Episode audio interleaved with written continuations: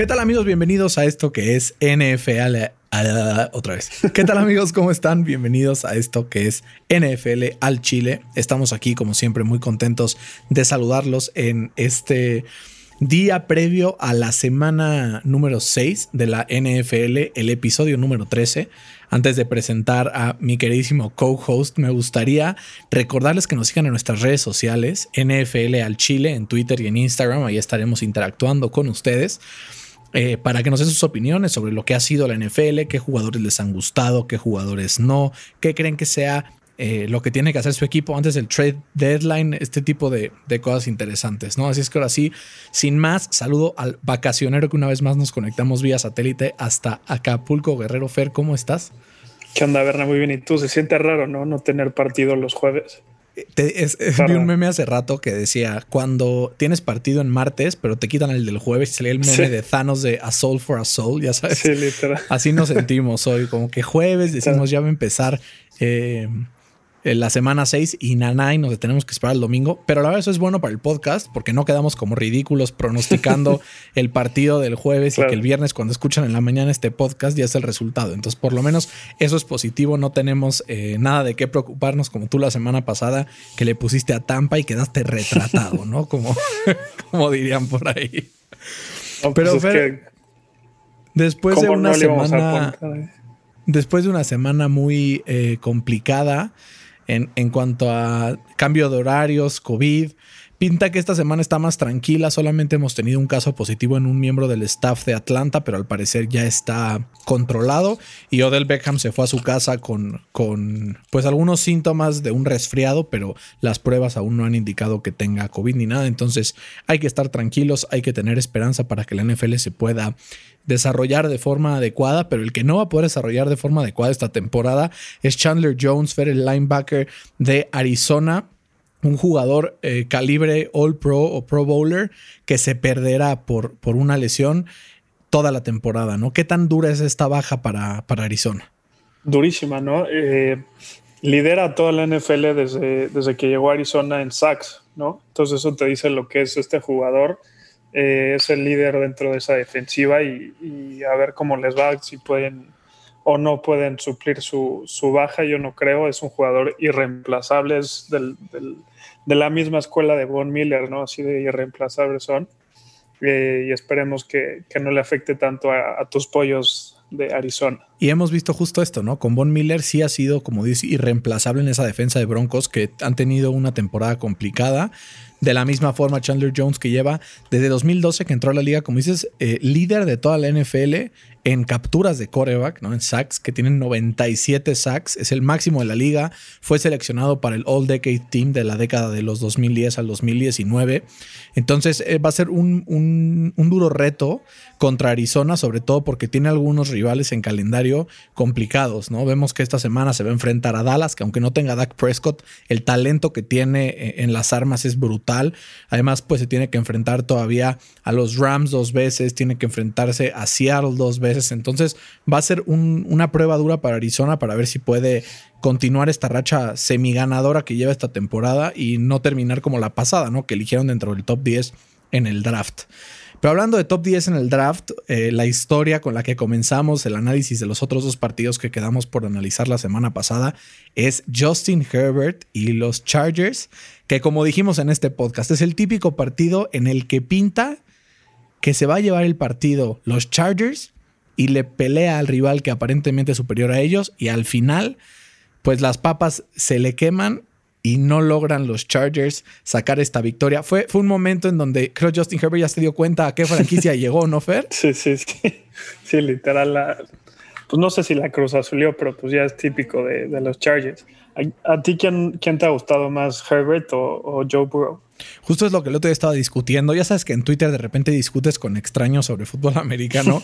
Algo estaba poniendo el como wow el brazo de Justin Herbert y yo le puse en este punto de la temporada si hoy se acabara le daría el Offensive Rookie of the Year a Justin Herbert a falta de lo que veamos, ¿no? Sabemos que Burrow ha sido muy bueno, ha sido constante, pero yo lo que he visto de Herbert es este wow factor, ¿no? Como de. Y además de repente, lo ha hecho contra buenos equipos. Exacto, ¿no? ha sido contra equipos como dirían por ahí mediocres o pinches, sino que realmente hemos visto y de repente estás viendo el partido y de repente no te le esperas y es como ¡fum! bombazo de 60 yardas.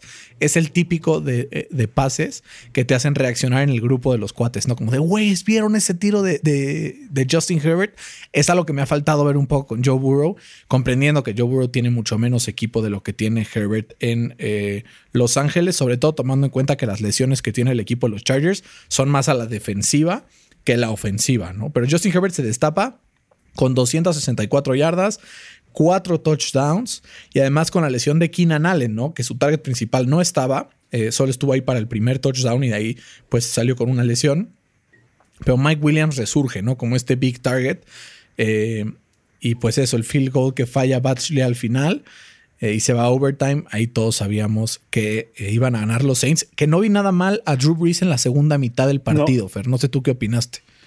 Sí, no, después de, tener tres semanas eh, para empezar la temporada patéticas, estas últimas semanas se ha repuesto, ha subido su, su promedio a 7.6 yardas por pase. Entonces eso quiere decir que ya no está solo checkdowns, ¿no? Que, que eso sobre todo en la semana 2 y 3 se le vio muchísimo. Y sí, como, conforme van pasando las semanas se va, eh, se va viendo mejor. Y sobre todo a mí me estaba agobiando Breeze en las situaciones como de dos minutos y tres minutos que tenía que estar lanzando pases intermedios con prisa, ¿no? Y en el no huddle, la verdad lo vi en dominio total de la ofensiva, lanzándole pases tanto a Jared Cook, que en ese touchdown que fue de Jared Cook, literal habían dos defensivos y la tuvo que poner en un lugar súper preciso que si no se le interceptaban. Y demostró que aunque ya no es el mismo de antes, algo tiene todavía que, que demostrar Drew Brees y quiere llevar a este equipo de Nueva Orleans eh, pues a ganar la división. En este momento están en primer lugar de esa división los Saints con 3 y 2 los Bucks con 3 y 2 y Carolina con 3 y 2, ¿no? Entonces es una división que va a estar muy peleada. Yo esperaba que Atlanta se metiera a la pelea, pero pues ya vimos que hasta a mí Dan Quinn ya no cree en eso, ya se nos fue, pero eso, 30, 27, gana Nueva Orleans en un partido muy reñido. Y el otro partido que tuvimos ya esta semana es el Buffalo Tennessee, ¿no? Pospuesto de, eh, pues, el, la semana pasada para ahorita. Fer, un partido que creo, en mi opinión, es muy engañoso, ¿no? Pero al final Josh Allen se desmorona y no le aguanta este ritmo de MVP que traía. ¿Cómo viste esta victoria 42-16 de Tennessee? Sí, porque si, ves si te metes a los stats, no hay como stats abrumadores como de corredores de 100 yardas o que eh, Tannehill haya lanzado para 300 yardas.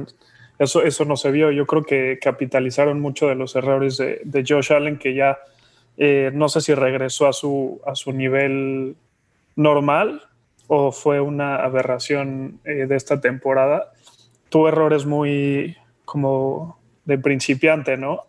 Eh, apenas completó el 69% de sus pases, tuvo dos intercepciones y, fuera de, de, de, Stephen Dix como que no se vio nadie que, sobresaliera, ¿no? Singletary eh, apenas tuvo 20, 20 yardas, entonces fue un, una exhibición muy lamentable por parte de, los Bills. Creo que fue durísimo para ellos que unos pocos minutos antes del partido se decidiera que Davis White y John Brown iban a estar inactivos, ¿no?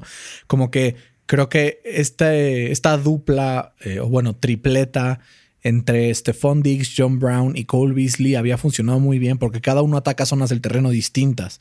Con la salida de John Brown, creo que esta parte profunda se queda un poco descubierta y entonces hay más atención a Stephon Diggs, se complica la cosa, ¿no? Y como, como decía hace rato, ¿no? Creo que el pick del principio condiciona todo, es un drop, además de otros cinco claros que le, que le tiraron a Josh Allen una línea que no aguantaba, una defensa que no paraba ni el metro y sobre todo una defensa de Tennessee que para mi sorpresa yo no creí que iban a generar tanta presión eh, con la ausencia de Simmons debido a COVID, pero que pudieron presionar a Josh Allen y que lanzando bajo presión, aunque no fue tan eh, poco preciso, sí los receptores le tiraron varios pases que al final le costaron el partido, ¿no? Tuvo tres o cuatro campos cortos Tennessee y le fue muy, muy fácil anotar eh, y logrando pues tanto las dos intercepciones como el fumble, ¿no? Mataron el partido. Yo que este partido es muy engañoso en el marcador porque si lo ves dices, no hombre, Tennessee está para ganar el Super Bowl y Buffalo no va a clasificar a playoffs. Creo que no hay que sobrereaccionar y, y hay que pensar que pues ni Buffalo es tan malo como lo vimos el día de ayer, digo, el, el día martes, pero ni Tennessee es tan bueno como, como se vio, ¿no? La muestra está en las yardas totales. Buffalo tuvo 370 yardas totales, Tennessee 334. Y solo con esas 334 pudieron hacer 42 puntos. Muestra de que el campo corto mató a, a Buffalo, ¿no? Y, y, Buffalo que ahora se coloca con un récord de 4 y 1 ahí en la, en la conferencia americana. Solo quedan 4 invictos, Fer. Está el equipo de Green Bay con 4 y 0, el equipo de Pittsburgh también con 4 y 0, los Seahawks, el único equipo 5 y 0. Y además tenemos a los Titans de Tennessee también 4 y 0. ¿Cuál de estos cuatro equipos, Fer, crees que pueda mantener el invicto más tiempo? Me iría por Seahawks o, o Green Bay y posiblemente Seahawks porque tienen bye esta semana. Entonces eso les puede dar un Si pierden los otros tres, ya chingaron. Exacto. Porque tiene, o sea, Green Bay tiene un, un, partido muy duro esta semana contra Tampa Bay. Pittsburgh tiene un partido muy duro contra los Browns. Eh, entonces yo me iría por, por Seahawks. ¿Te parece que hablando del partido entre Pittsburgh y Browns nos adentremos en lo que va a ser la semana número 6 y empecemos justo con ese partido donde Pittsburgh es favorito por tres puntos? Fer va a ser un partidazo. No sé qué esperar, puede uh -huh. ganar cualquiera, pero al ser local, Pittsburgh lleva la ventaja en este partido. Sí, seguro. O sea, eso lo ha, lo ha demostrado Pittsburgh desde el 2003, que no le ganan eh, los Browns en, en, el Heinz Field a los Steelers. Eh, yo creo que es el partido de la semana, fuera del de Green Bay contra Tampa Bay. Eh, los dos equipos tienen un pass rush eh, imponente pero yo creo que las fortalezas de los Browns también pueden ser contrarrestadas con las fortalezas de los Steelers. ¿A qué me refiero? Los Browns son la ofensiva número uno corriendo la, la, bola y la defensa de los Steelers son la número uno contra, contra la carrera, metiendo apenas 60 yardas por partido. Eh, también eh, los Browns tienen la calificación más alta de, de pass blocking según PFF y por el otro lado, los Steelers son el, número uno en pass rushing según PFF también. Entonces, las ofensivas, ahí las fortalezas de los dos equipos chocan. Entonces, como dicen por ahí, es qué va a pasar cuando un tren choca contra la pared, ¿no? Eh, y, yo le daría la ventaja a, a, Pittsburgh debido a que la defensa por pase de, de, de los Browns es de lo peor que hay en la NFL y Big Ben sin tener un año espectacular, está promediando tranquilito 250 yardas y lo más importante es que solo ha tenido una intercepción en todo el año. Entonces yo creo que si logran parar la carrera y Big Ben no comete errores, se van a llevar este partido complicadísimo de división eh, con un marcador de 30-24.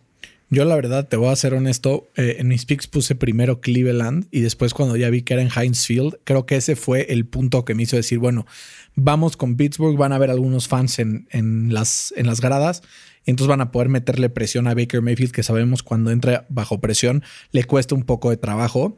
Pero algunos stats importantes que me parece rescatar este partido. Cleveland promedia el mayor número de yardas por tierra por partido de la NFL cuarto eh, en puntos por partido con 31.2, pero esto tomando en cuenta que el primer partido solo metió 6 puntos, ¿no? O sea, los últimos tres partidos es el número uno de la liga y promedia 38.3 puntos. Y no solamente jugando contra defensivas pinches, por así decirlo, también jugó contra una de las mejores defensivas de la NFL, como es la de los Colts, aunque esos puntos seguramente hay que atribuírselos a Felipe Ríos, ¿no? Uh -huh. Pero Fer, creo que eh, muchos de estos puntos vienen de campos cortos y justo de, de, aciertos de la defensiva. Y creo que esa puede ser una de las claves, ¿no? El hecho de que Miles Garrett pueda meterle presión a Big Ben, aunque sabemos que Big Ben es bueno eludiendo tacleadas, creo que eh, en la manera en la que presionen Cleveland a, Big Ben y TJ Watt y compañía a Baker Mayfield, ahí va a estar la clave del partido. Sobre todo porque el guard número uno de toda la temporada, según PFF Wyatt Teller, está week to week con una lesión em, que, tuvo en la pantorrilla contra los Colts.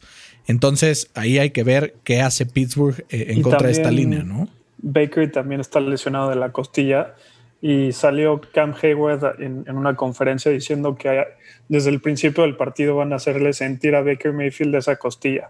un tremendo madrazo que le metió Justin Houston, ¿no? Ahí fue, fue donde se lesionó. Entonces está dejando claro Cam Hayward que desde el principio van a ir por él, tratándolo de poner incómodo y, y veremos, ¿no? ¿Sabes cuál creo que es también un poco la clave? Pittsburgh eh, creo que a veces cometen el error de querer ser demasiado agresivos en el pass rush y entonces blitzean demasiado. Los Steelers, los Steelers son el segundo equipo con más blitzes de toda la temporada. El 50% de las jugadas eh, llevan por lo menos a un jugador más a presionar. Cuando sabemos perfectamente que los eh, tres frontales, eh, alguno de los outside linebackers, son suficientes para que Pittsburgh pueda atacar al coreback con cuatro y tirar a siete en cobertura. Creo que en la manera en la que puedan meter presión solamente con sus frontales, creo que va a ser toda la diferencia para que Pittsburgh pueda cubrir a receptores pues del calibre de Odell Beckham, si es el caso que si juega, Jarvis Landry, como Austin Hooper, e incluso el caso de Higgins, ¿no? Que se, se vio bastante peligroso en contra de los Colts y el ataque por tierra de Karim Hunt. Entonces creo que es importante meter presión sin blitzear por parte de Pittsburgh para ganar este partido. Yo igual que tú tengo ganando a Pittsburgh, pero solo por 3, 31-28 contra los eh, Browns de Cleveland, ¿no? Siguiente partido, Fer. Vamos a, empezar con una pregunta retórica, ¿no? Si yo en la semana 1 te dijera que los Carolina Panthers iban a ser favoritos contra un equipo que iba entrando la semana 6, 4 y 1, ¿me creerías? Y ahí te faltó la pregunta sin Christian McCaffrey, ¿no? Y, sin Sima, que exacto. pues son favoritos por 1.5 puntos en las apuestas los Panthers de Carolina que reciben, ¿no? A, los Bears de Chicago. Fer, ¿cómo ves este partido? ¿Qué hay que, hay que observar a la hora de ver este partido? sí, eso es muy interesante. Eh, creo que Carolina está jugando muy bien en, ofensiva y sobre todo en defensiva. Eh, los Panthers vienen enrachados ganando tres seguidos. Los Bears están saliendo de una victoria impresionante contra Tampa Bay. Eh, creo que los Bears le van a poder correr la bola a un equipo de Carolina que permite 130 yardas por tierra por partido y además no va a ayudar que, que, que, Short se va a perder toda la temporada, ¿no? Acaban de confirmar, creo que antier es esa noticia. Entonces, creo que va a ser un partido de muchos puntos, pero le doy la ventaja a, a los Bears, porque siento que son un, un equipo más, más completo, ganando 28-22. ¿Sabes algo, Fer? Creo que eh, lo que hay que ver en este partido es quién va a poder establecer el juego terrestre, ¿no? Si Carolina con Mike Davis o David Montgomery por parte de los Bears. Eh, y que Foles limite los errores, ¿no? Vemos que es un coreback que al final, cuando no se equivoca, seguramente sacará una o dos jugadas impresionantes y te va a ganar el partido. Y vimos que Teddy es muy cuidadoso y él no se equivoca, ¿no? Vemos que Robbie Anderson es un threat real, ¿no? Que eh, puede hacerle daño en, el campo profundo a los Bears. Pero sobre todo a mí me gustaría eh, rescatar al responsable, el que será el responsable de cuidar que Khalil Mack no ataque sin piedad a nuestro querido amigo Teddy Bridgewater. El right tackle de Carolina Taylor Moton, que según PFF o sea, imagínate, este era un desconocido en la liga, era un right tackle completamente promedio y esta temporada, según PFF, es el tercer right tackle mejor rankeado de toda la liga, solo detrás de Jack Conklin de Cleveland y Jermaine Illuminor de Nueva Inglaterra. Entonces, imagínate, tiene una calificación de 81.1 en PFF. Creo que la clave va a ser este duelo entre Taylor Moton y Khalil Mack y creo que saldrá victorioso Khalil Mack y esa va a ser la clave para que Chicago se lleve el partido. 24-21 en mi opinión. Y ahora sí, ferramos al que yo creo que junto con Pittsburgh Cleveland es el partido de la semana, ¿no? Que es Green Bay contra Tampa. Green Bay es favorito por uno, eh, visitando al equipo que lidera el susodicho, como le dicen por ahí, el GOAT, que yo no estoy muy de acuerdo, pero está bien.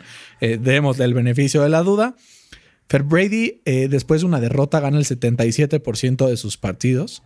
Normalmente, seguramente, dirías, ah, bueno, entonces seguramente lo va a ganar.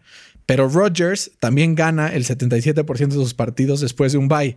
Entonces son justo dos eh, trenes que van a chocar y me gustaría mm, rescatar la declaración de Aaron Rodgers en el Pat McAfee Show que le preguntan, oye, este duelo contra Tom Brady y le dice, Pat, yo no juego contra Tom Brady, yo juego contra la defensiva de Tampa y de Todd Bowles. No sé por qué inventan todas estas storylines. Brady va a jugar contra la defensiva de Green Bay y no contra mí. ¿Qué opinas de estas declaraciones y de este partido, Fer? Sí, toda la razón. Este, como que ahí se, yo creo que se sintió un poco incómodo y se puso un poco cocky, ¿no? Ahí para desacreditar a su, a su rival. Pero también ahí te va otro pietradato, como dicen por ahí. este, desde el año 2000, este, los Packers tienen un récord de 6 y 6 saliendo de un bye para jugar de visita. Entonces, este año van a ir a visitar a Tampa Bay, que están descansaditos después de, de, haber jugado el jueves pasado eh, que acaban de perder también, entonces van a salir muy motivados. Eh, y yo creo que Tom Brady, como dices, tiene el 77%, el 77% de, de, de, victorias eh, después de, un, de, una derrota. no, se va a no se va a permitir perder dos partidos seguidos y más viendo que, que los Saints ganaron la semana pasada va a comandar esta ofensiva que va a tener un boost muy grande con el regreso de, Chris Godwin. Y yo creo que van a ganar los Bucks, un, un partido de muchísimos puntos. Las dos ofensivas van a estar a, tope. Eh, puse que ganen los Bucks 38-35. Yo la verdad creo que va a ser un duelo de defensivas muy intenso. ¿Por qué? Porque además de que son ofensivas muy buenas, claro, estoy totalmente de acuerdo contigo, tanto la ofensiva de Green Bay como la de Tampa son de las más altas ranqueadas de toda la liga. También pasa esto con las defensivas, ¿no? La defensiva de Green Bay creo que tiene eh, todo para poder presionar a Tom Brady y ya vimos que Tom Brady con presión, eh, Khalil Mack pudo hacerlo sentir estragos. Hay que recordar que los Packers de Green Bay tienen a uno de los pass rushers más poderosos de la liga en Sadarius Smith, que lleva cinco sacks en cuatro partidos y va a poder presionar justamente a Tom Brady. Y además que los Bears, los Bears, los, Packers tienen, según PFF, al cornerback mejor rankeado de la liga, ¿no? Que es Jay Alexander, con una calificación de 90.9 y por mucho es el número uno. El siguiente es James Bradbury de los Giants con 85. Entonces, eh, creo que es la fórmula para detener a Brady, es quitarle profundo a Mike Evan con, con Jerry Alexander y presionarlo duro eh, con Satarius Smith. Si pueden lograr esto, creo que Brady presionado puede cometer errores, que puede aprovechar la defensiva de eh, los Packers, además de que la línea ofensiva de, de los Packers va a tener un enfrentamiento favorable, creo, contra un equipo que pierde a Vita B el partido pasado y lo pierde seguramente ya para toda la temporada, confirmado por el equipo. Y dando a entender que la línea ofensiva de Green Bay tiene al centro número uno rankeado según PFF en Corey Linsley, al left tackle número uno en David Bakhtiari y al eh, tackle derecho número cinco en Rick Wagner. ¿no? Entonces creo que eh, es un equipo en que el matchup eh, se le favorece a Green Bay y que al final creo que esto va a um, provocar que Aaron Rodgers le gane el duelo a Tom Brady, aunque él diga que no es entre ellos dos, claro que es entre ellos dos, 30-27, también lo tengo por tres puntos, pero para el otro lado. Pero ahorita la voy a cambiar también un poquito. ¿Qué, qué es lo que detona este ataque de, de, Green Bay esta temporada? El play action, ¿no? Sí. Exacto. Entonces, no le van a poder correr a esta defensiva. Es la segunda que menos yardas eh, permite. Es el primero que, menos yardas por partido permite. Entonces, si logran parar la carrera, ese elemento de play action eh, se, va a evaporar y por eso también pongo a Tampa ahí. Sí, yo creo que gran parte de, tener el juego por tierra tiene que ver con el, la, pues, el, la mole que es Vitabe ahí en el centro de esa defensa, creo que su ausencia puede pesar, sobre todo en un equipo que sus, o sea, tienen mucho top en talent, pero casi todos sus suplentes son eh, gente muy joven, muchos novatos que creo que pueden cometer algunos errores. Creo que puede ganar cualquiera, o sea, no, no creo que sea un equipo, un partido donde te digo, te certifico que va a ganar Green Bay porque está muy lejos de serlo, pero sí creo que al final esa baja de Vita Vea creo que es lo que va a ser la clave para que no se lleve el partido Tampa Bay. Siguiente partido, Fer, tenemos la última llamada para los 49ers de San Francisco, un partido divisional que si pierden seguramente estarían despidiéndose a muchas de las aspiraciones que tienen en la temporada porque se pondrían 0 y 2 en duelos divisionales, lo que los pondría contra las cuerdas, ¿no? Veremos si Jimmy Garoppolo ya regresa en su mejor nivel, lo vimos muy muy mal empezando el partido contra los Dolphins, al final tuvo que entrar eh, CJ Beathard a salvar el partido. Fer, ¿crees que los Rams pongan el último clavo del ataúd de los 49ers de San Francisco? Sí, yo creo que sí. O sea, los 49ers tienen más lesiones que los Eagles, ¿no? y eso yo y eso ya es, decir. Sí, es un récord histórico. Este, de plano, la semana pasada decidieron eh, sentar a, Jimmy G por precaución, entre comillas.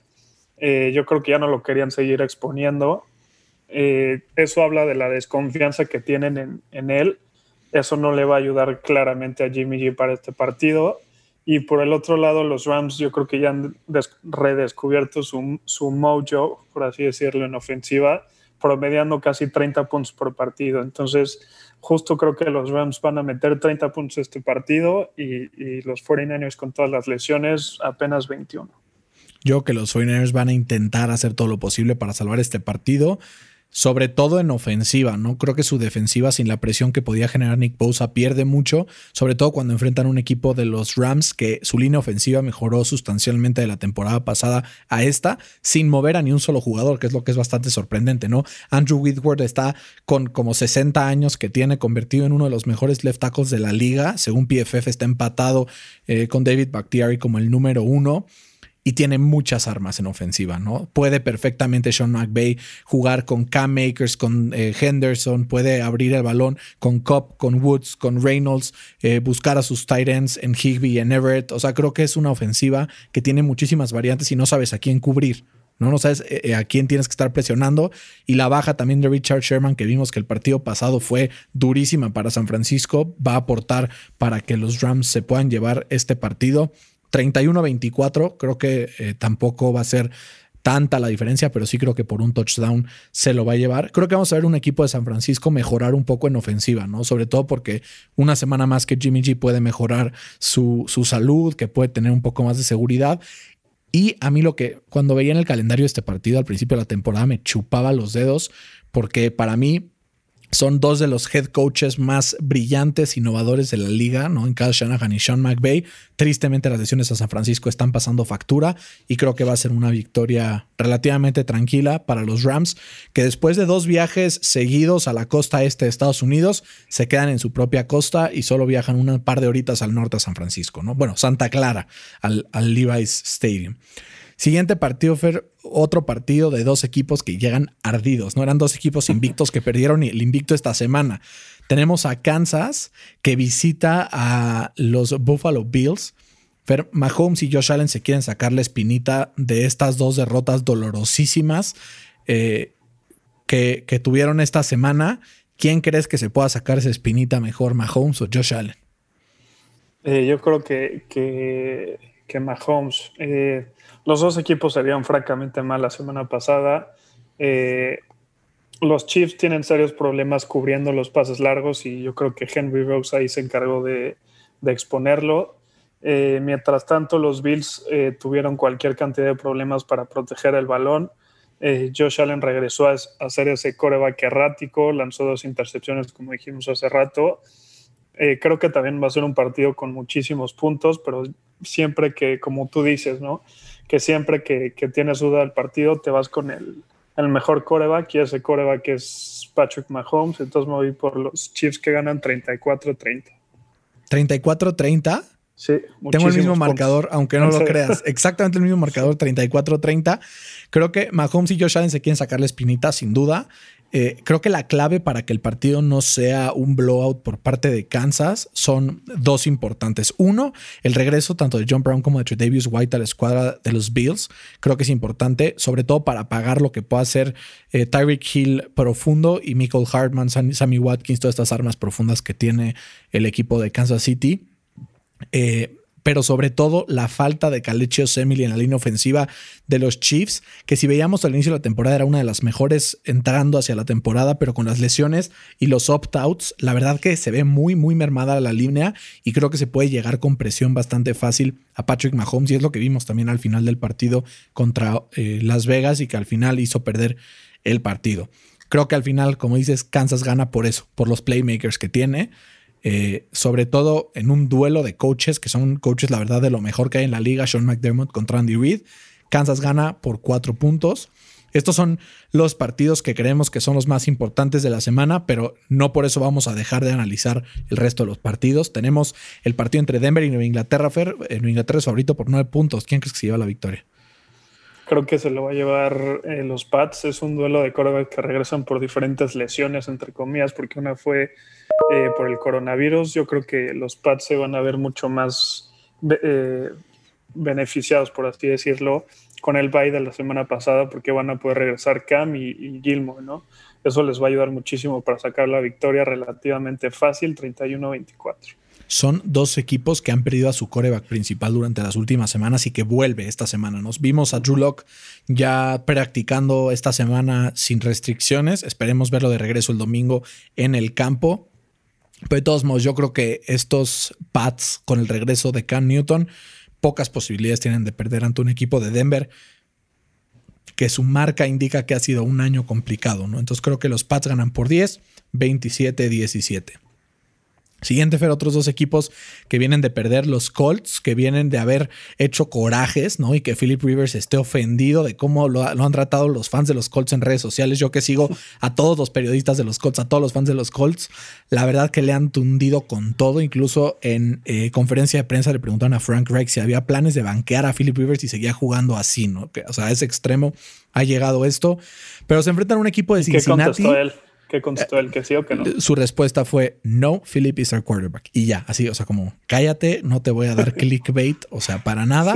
Lo que sí dijo es que han estado considerando, sobre todo por sus problemas en zona roja, aumentar el uso de, de Jacoby Brissett en zona roja para intentar meter estas jugadas que confundan a los rivales, ¿no? Que puede ser interesante, sobre todo contra un equipo de Cincinnati que aunque su defensa no es tan mala, la línea ofensiva es una cagada, Fer, y creo que DeForest Buckner se va a encargar de hacer sentir eso ante un equipo de Indianápolis que se quedó sentido por tantos puntos que recibió por parte de los Browns, una defensiva que solo recibió como 23, pero que el marcador final reflejó 32, ¿no? Entonces yo creo que el equipo de Indianápolis se lleva este eh, partido 28-10. ¿Tú crees que también se lo llevan los Colts o sorprende Cincinnati?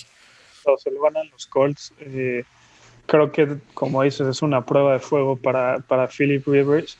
Ya si no logra sacar este partido, yo creo que pues no tiene nada que hacer como, como el titular ahí en, en Indianápolis.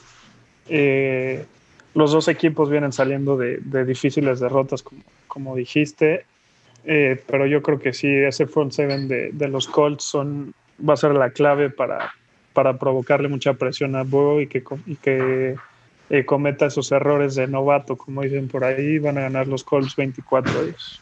Probablemente no juegue otra vez Darius Leonard, pero vimos que la semana pasada no importó tanto, ¿no? La defensiva estuvo a la altura, sobre todo con estos dos linebackers, Anthony Walker y Bobby Okereke. Siguiente partido, Fer, creo que Jacksonville va a seguir cavando ese hoyo y va a perder contra Detroit 30-21. ¿Tú crees que también se lo lleva Detroit? Yo los tengo 33-27, un poquito más de puntos. Stafford está teniendo una campaña muy discreta, pero yo creo que eh, esta defensa de los Jacks es, está muy facilita y va, va a, rebotar esta, esta semana y ganan 33-27. Buenísimo. ¿Y Tennessee Houston en Tennessee cómo lo ves, Fer?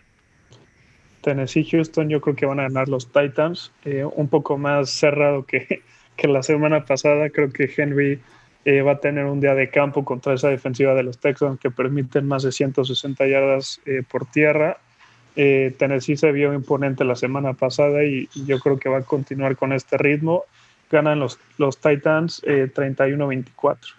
Yo que los Titans son uno de los equipos más inconstantes de la liga, ¿no? Es muy de bandazos y creo que van a demostrar eso esta semana.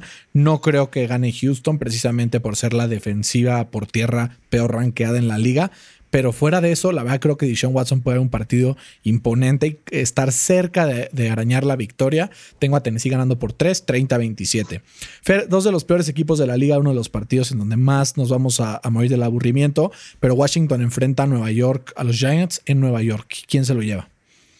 Sí, es un duelo de, maletas. Eh, los Giants mostraron eh, señales de vida la semana pasada, pero pues hay que decirlo, fue contra la peor defensiva de la, de la liga.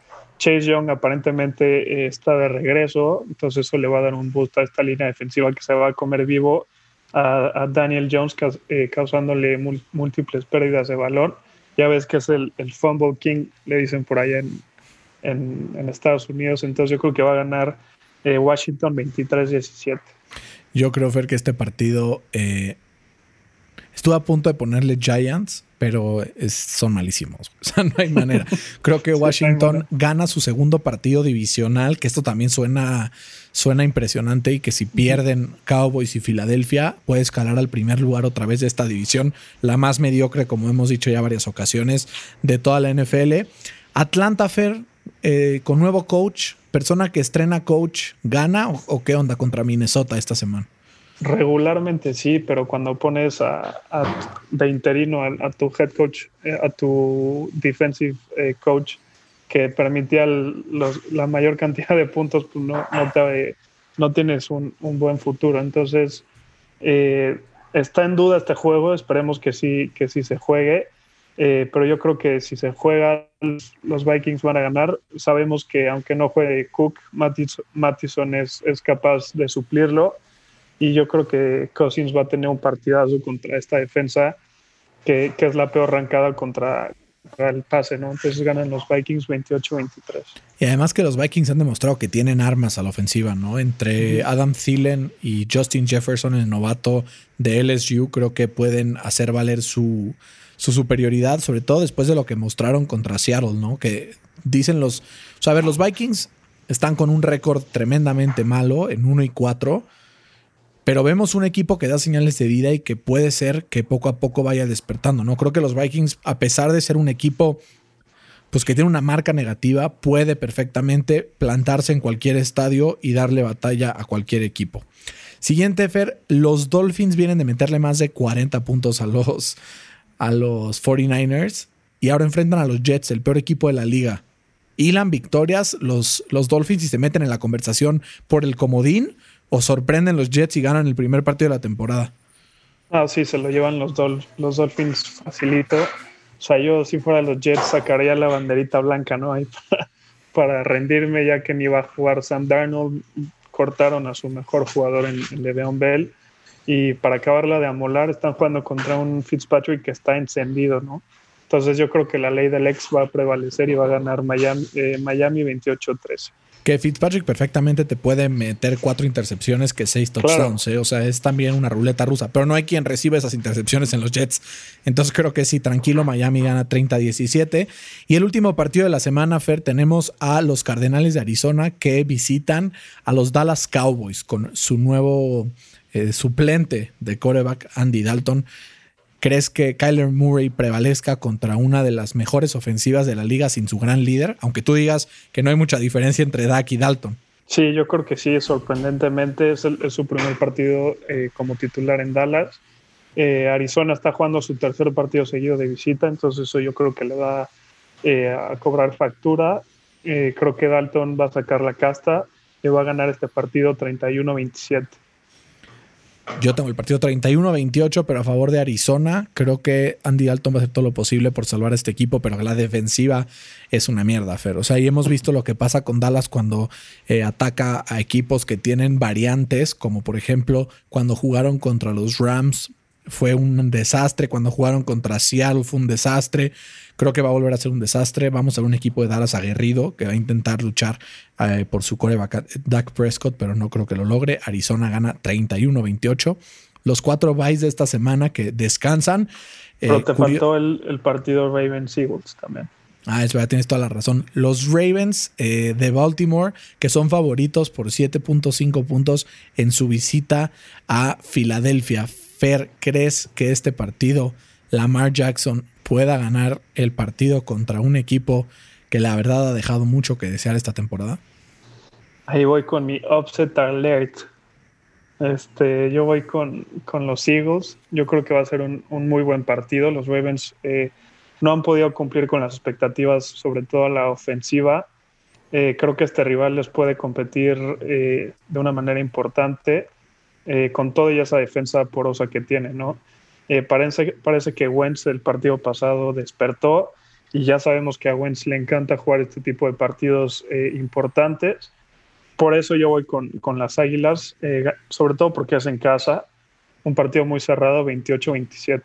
Sería un escándalo que diera la sorpresa a Filadelfia este partido. Yo ahora sí no estoy de acuerdo. Creo que Baltimore se lleva el duelo 33-30. Creo que eh, sobre todo los puntos de Filadelfia pueden venir a través de eh, turnovers que pueda hacer Lamar Jackson o de algún otro tipo de cosas, porque la defensa hemos visto que está en plan grande. Creo que mm, también la defensa de Filadelfia con la lesión de Fletcher Cox el partido pasado todavía no se sabe si va a jugar, pero si juega seguramente estará algo tocado. Creo que por eso sí se lo va a llevar el equipo de Baltimore 33-30. Y ahora sí, los eh, descansos esta semana. Las Vegas Raiders, Nueva Orleans, los Chargers y Seattle. Tres de estos equipos se van tranquilos con victorias y los Chargers a replantearse muchas cosas porque la mala suerte después de mucho tiempo deja de ser mala suerte. Sí, saludos a Poncho que en el fantasy dice que es de suerte porque siempre pierde. No Poncho cuando la suerte es, eh, dura más de 10 años, entonces no es simplemente suerte. Vámonos Fer al pick de line. Tenemos dos partidos bastante complicados en la línea porque los Broncos visitan a los Pats. Los Pats son em, favoritos por nueve y medio, que es una línea enorme. ¿Se lo lleva los Pats o los Broncos cubren? Yo, yo creo que los Broncos cubren aunque pierdan el partido. Yo la verdad eh, los tengo por 5, o sea, 10 puntos apenas cubriendo la línea de los Patriotas, entonces ahí ya tenemos primer desacuerdo. Y el siguiente, los Ravens, 7 y medio contra Eagles. Nos dijiste que crees que van a ganar los Eagles, entonces por tanto cubren. ¿Estamos de acuerdo? Estamos de acuerdo. Yo la verdad, como veo a los Ravens ganando por 3, tengo que los Ravens eh, no alcanzan a cubrir y Filadelfia se lleva esta victoria against the spread. Tenemos uno igual y otro diferente. Vamos a ver, como dirían por ahí, de qué lado más la iguana. Y vamos a ir ahora sí con, con esta sección que nos gusta tanto de los eh, el draft eh, en vivo, ¿no? Que ahora tenemos los corebacks decepción de esta temporada, Fer. Y para empezar, vamos a hacer una pregunta, como siempre. Me toca hacerte la tía, a ver si empiezas tú o empiezo yo. Yo he estado en una rachita que contesto todo lo que me avientas, lo contesto, Fer. Entonces vamos a ver si logras tú contestar esta eh. pregunta. Va a estar complicada, así es que concéntrate. Este es un coreback de la NFL actual, drafteado en segunda ronda, que esta semana tuvo un muy buen desempeño con solo dos pases incompletos y es una de las principales storylines en la NFL. Te repito los datos para que Estoy Entre... Es que creo que Derek Carr lo, draftearon en la tercera ronda, sin, malo. Te repito los datos para que lo pienses. Sí, sí. 32 años, drafteado en segunda ronda. Ah, tiene dos, 32 años. Dos pases incompletos esta semana y es un gran storyline dentro de la NFL. Pues Teddy Bridgewater. Andy Dalton. Andy Dalton. Esa siempre, que. Pues no es un buen storyline. ¿Cómo? Es, es, un gran storyline. Gran storyline esta semana. A ver si va a poder reemplazar bien a Dak Prescott. Creo que eh, el Red Rifle va, va a empezar a hacer de su magia en los Cowboys. En el offseason yo quería que se viniera a Indianapolis, caray, porque yo ya saben que Philip Rivers no es mi amigo.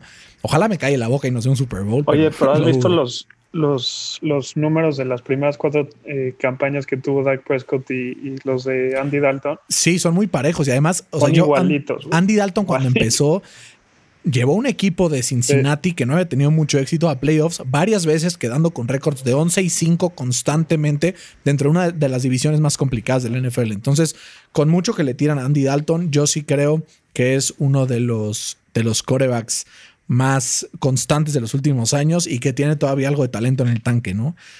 Ahora sí, pero voy a empezar con mi primer pick, el obvio. Vamos con el obvio. Carson Wentz, eh, el coreback número 29 según PFF, con un score de 59.4 esta temporada. Y a la temporada entraba, yo lo tenía rankeado como el sexto mejor coreback de la liga. Si eso no es excepción, no sé qué lo sea. Yo me voy eh, por Lamar Jackson.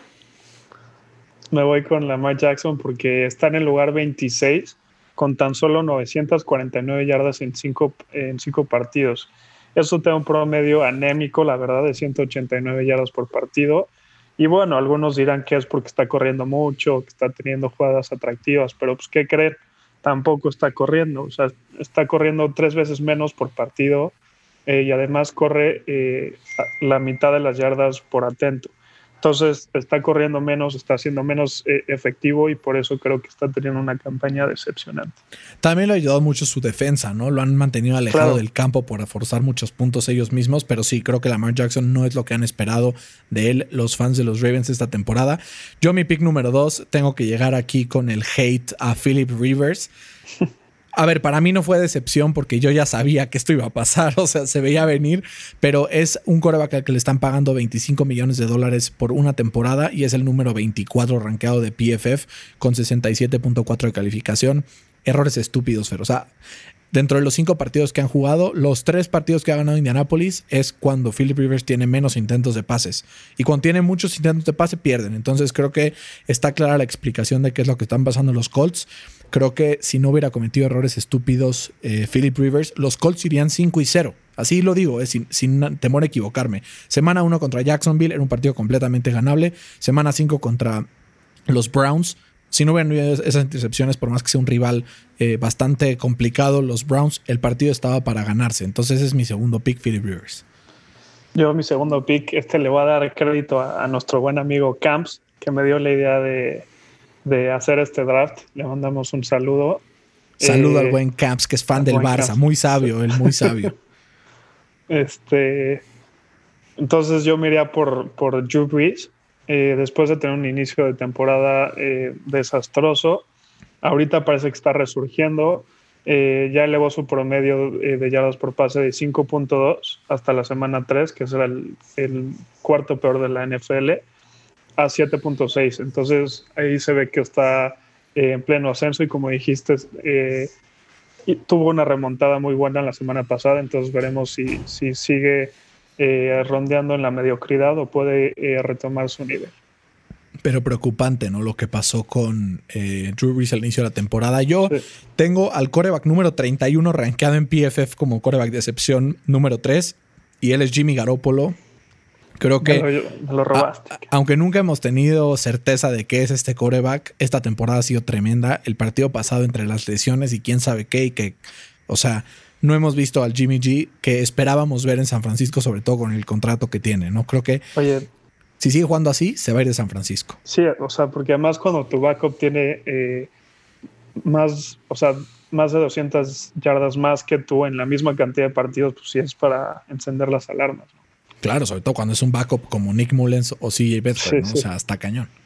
Este, mi tercer pick sería Baker Mayfield. Eh, tiene el décimo peor eh, rating de la liga. Está en el lugar 28 eh, en yardas por pase y tiene la peor calificación de PFF para un coreback que está teniendo un pressure. ¿no? Entonces yo creo que Cleveland está ganando a pesar de él y no gracias a él. Totalmente de acuerdo. Baker que siempre ha sido pues un coreback que ha causado polémica, ¿no? En donde sea que se pare. Con esto, Fer, acaba nuestro episodio número 13 de NFL al Chile. ¿Cuál es esa cosa que estás muy emocionado por ver esta semana? Siendo muy específico. Por ejemplo, yo lo que estoy más emocionado de ver de toda la semana es de ver este duelo de Aaron Rodgers contra el general en la defensiva de Tampa Bay. Eh, Lavonte David y David White. Entonces, ese es el duelo que estoy muy emocionado por ver. Tú, ¿cuál es el que, el que te emociona? Sí, ese me emociona bastante y también el duelo divisional entre Browns y Steelers. Eh, creo que los Steelers no han tenido un, rival eh, complicado, por así decirlo. Entonces, esta es una semana para demostrar eh, a, los, a los que dudan mucho del equipo para ver si sí son de verdad o no. A ver si mantienen el invicto esta semana, Fer. Mucho éxito con tus picks, mucho éxito con tu fantasy. Que te levantes después de dos derrotas ya eh, al hilo. Así es que ya toca, toca subir. Yo esta semana fui el número uno en puntos de, de, la liga, entonces tengo algo que celebrar. Pero Fer, mucha suerte, mucho éxito y termina de disfrutar mucho tus vacaciones, que ya el próximo ya lo grabamos en estudio. Vale. Gracias, Berna. Cuídense mucho, coman frutas y verduras.